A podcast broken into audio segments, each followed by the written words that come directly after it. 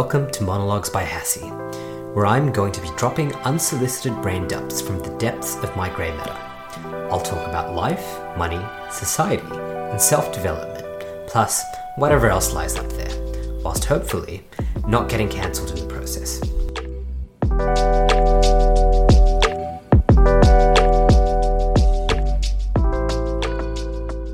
This week I'm in Sri Lanka for a friend's wedding, and I particularly enjoy being in Sri Lanka because one of the things that brings me a lot of pleasure is being able to speak my own mother tongue, Sinhalese. And I need to acknowledge something. I'm almost 30 years old, and for majority of my life, I haven't really been able to speak conversational Sinhalese in a way that has been useful and helpful to me when in Sri Lanka. But in the last eight to 10 years, I have been traveling to Sri Lanka myself, and I've always made the opportunity to try and speak with family members, to try and speak with the drivers who are taking me from my airport to my grandparents' house. And through this process of kind of fumbling, I've been able to improve my proficiency in my own mother tongue to the point where even my parents are surprised because they simply did not make that investment in getting me up to that proficiency. And the, on the topic of learning languages, it is a bit different when you are from the culture of the language that you are trying to learn. The best way uh, to kind of simplify that is let's say that your parents are ethnically Chinese and they speak Mandarin or Cantonese at home, but you have grown up only speaking English. And so when you try to learn Mandarin or Cantonese again and speak that to a proficient level, you often have the opposite problem that a beginner in the language has. And your problem is that you can often comprehend, you can understand that language extremely well, but you may not be able to speak it. And what I've realized is that what, what this actually represents is you understand the vocabulary, you have a basic understanding of the grammar, there's a part of your brain that can process this language, but the reason that you can't speak it is you uh, lack the confidence to speak it and lack the confidence to make mistakes, which is important. And you have a sense of perfectionism. And the reason why we have a sense of perfectionism when we're trying to learn a new language is we can already speak the language we currently speak, in my case, which is English. English is more or less my first language as far as I'm concerned, no matter what I actually began speaking when I was born, because all my education has happened in English. The language that I am best at in the entire world is undoubtedly English. So when I try to speak my own language, Sinhalese, what used to happen with me is there was a sense of perfectionism that I felt like I had to be as proficient in Sinhalese as I was in English. And of course, if you haven't spent time learning your mother language, be it Cantonese, Mandarin, or Tamil, you all of a sudden you can't have the same level of proficiency in your current language which for me is english in my mother tongue which is Sinhalese. And I actually had to get over this sense of perfectionism, uh, and which compounds if you have low confidence in yourself, you're going to be unwilling to make mistakes because people will laugh at you. And that happens to me all the time. And I've probably gotten to the point where you know, I can actually navigate Sri Lanka very well. And the true test of this was I had a lot of friends who have come for this wedding, and I was the one who, on our ride in, was talking to the driver, making sure we've we've stopped at certain places, uh, making sure that we can have the experiences that we as a group need to have. And we're a group of people who speak many other languages other than English, but in this case, Sinhalese just happened to be my forte, and I was able to use that for the benefit of the group. So it was a true test of how far I've come in learning my own mother tongue. And this whole process really, there's a cycle of self sabotage, and I see this in my own siblings and some of my cousins in that they can actually understand the language extremely well, but they are simply, they self sabotage themselves in that by trying to be perfect, they never actually attempt to speak the language and they never make mistakes and they're never corrected. So their ability to speak the language, their spoken Sinhalese in this case, is just absolutely atrocious. And I still have this problem now. As I said, I'm great 95% of the times, but every now and then I will get something wrong. And an example of a word I got wrong was I was talking about um, we were on a, in a national park and I was asking the driver about leopards. Now, I actually used uh, the wrong word, which loosely resembled leopard, but had, you know, it's almost a fictitious word. It did not exist, but the driver was still able to understand what I was trying to say. I was able to get information about where we might see leopards. Now, I actually only realized this morning that I'd used the completely wrong word for leopard. And, you know, I, I, used to be embarrassed by things like this, but now I said, okay, well, that's a learning opportunity. I'm aware that the word I used for leopard is wrong, and here is the correct word. And so, when you are trying to learn a language where you do have elementary proficiency in the sense that you can understand and comprehend it quite well, because you've grown up in a household where they're speaking Sinhalese or Tamil or Cantonese or Mandarin, when you try to now practice that, you almost have to be willing to look stupid, which is something common for everyone learning a language. By looking stu- stupid, you can make mistakes and ask feedback. Now, at the same time as I've been improving uh, my own mother tongue, and I've gotten to a point where I'm very happy, I can definitely go further and I'm going to go further.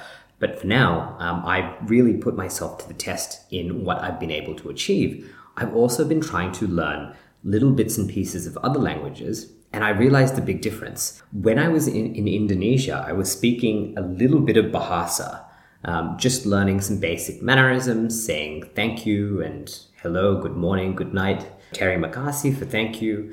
And I learned a few regional uh, variations of that whilst I was in Jakarta. And the only way to kind of even get to a level where you can count to one, one to three, and you can uh, say hi to somebody. You just need to go ahead and look look stupid, and you're going to sound stupid doing it. Because I remember um, there is a Jakartan variation of saying uh, thank you, and you actually drop the Terry in Terima Kasih, and you say Makasih Mbak, uh, which you would direct to a uh, maybe a female service staff member who you think is younger than you. So it's like saying thank you, younger sister, or thank you, young woman. And it really felt unnatural for me to say that phrase. But over time, you lose that sense of embarrassment. So I think being able to make mistakes and be embarrassed is a very natural thing. And for my friend's wedding, we're actually staying in a part of uh, Sri Lanka, where Tamil is the predominantly spoken language. So, me and my friends, we've kind of got this challenge, and they're actually facing the same problem with Tamil that I faced with Sinhalese, in that a lot of them have been educated predominantly in English, but they can understand Tamil very well. So, we've all kind of got this challenge where we're trying to use as much t- Tamil in our day to day interactions as possible. Now, this morning, I went up to somebody and I tried to order four cups of tea without sugar. Now, my Tamil was so bad, it was so fragmented, and I was almost saying one word pause, one word pause, that the service member actually laughed at me. And they didn't speak Tamil, but they understood I was trying to speak very bad Tamil. And even though they couldn't speak it, they actually laughed because it was so bad. But then I got a somebody who works at our hotel who does speak Tamil, and I repeated the same thing in extremely broken Tamil. I said, Can I have four cups of tea without sugar. And then I asked in Sinhalese, because they happen to be bilingual, I asked them, Did you understand that? And he said, Yes, I understood. And when our tea came out about 10 minutes later, we had four cups of tea. I took a drink and it had no sugar. So I knew that that had been a very successful interaction with that person. Later, I did ask them how I could go about saying that phrase in a better way because I'm using a combination of the knowledge that my friends have,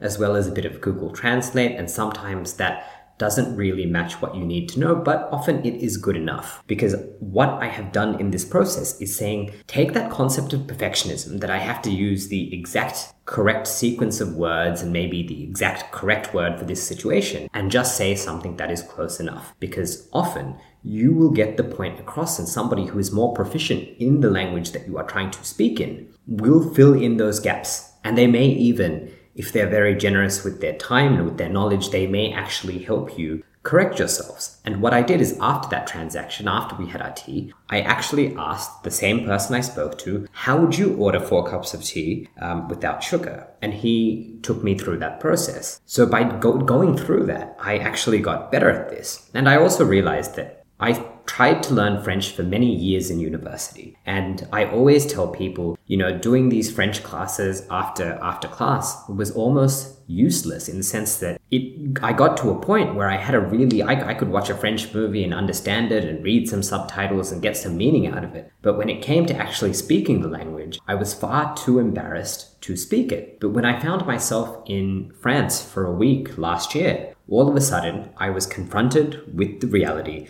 that I needed to speak as much French as possible, that not everyone spoke English, and it was okay to make mistakes because for, for the most part, when you go and experience different cultures, people will appreciate you trying to make an effort, even if they can only understand 40% of what you say, they can infer the remaining 60. And I think it brings people a lot of pride when you are trying to make a real attempt at learning a language, at learning their language, in, in, you know, their language specifically. So when it comes to language learning, I think there really are two categories. When you're learning a language that is completely foreign to you, you are almost lucky in the sense that because you lack knowledge in that language, you can go ahead and make more mistakes and you might not even realize you've made a mistake until later. But when you're speaking that language and making those mistakes, you are getting further by engaging in that process. Now, if you are in a situation where that language has, you've been exposed to it through your family, for example, um, and you can understand that language, you are almost at a disadvantage because you know what perfect Tamil or perfect Sinhalese or perfect Cantonese and Mandarin sounds like. And because you don't sound the way that the perfect version of that language sounds like, you are now afraid to speak it and that is a huge detriment to your success in progressing your ability. So it is something to be aware that language learning is the truly the realm where things like perfectionism, self-sabotage and low confidence really take root. And we need to be very, I think, very open to making mistakes and to sounding silly, to sounding stupid. And just remember, ask for feedback when you can. So I'm going to end this episode there. I personally am really excited about speaking broken Tamil and speaking broken Bahasa Indonesian and speaking broken Malay when I get to Malaysia because I know people are going to appreciate my efforts even if they can't have a conversation with me. It makes the transactions that I have so much more fluid and you actually get something out of a culture that is much deeper than if you simply try to speak English and speak to somebody in the language that you are comfortable in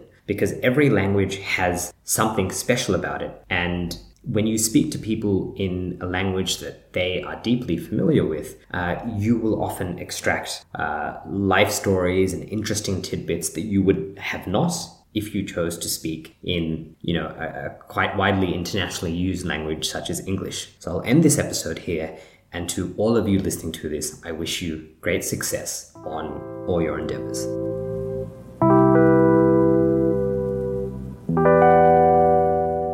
You've just made it through another episode of Monologues by Hasi.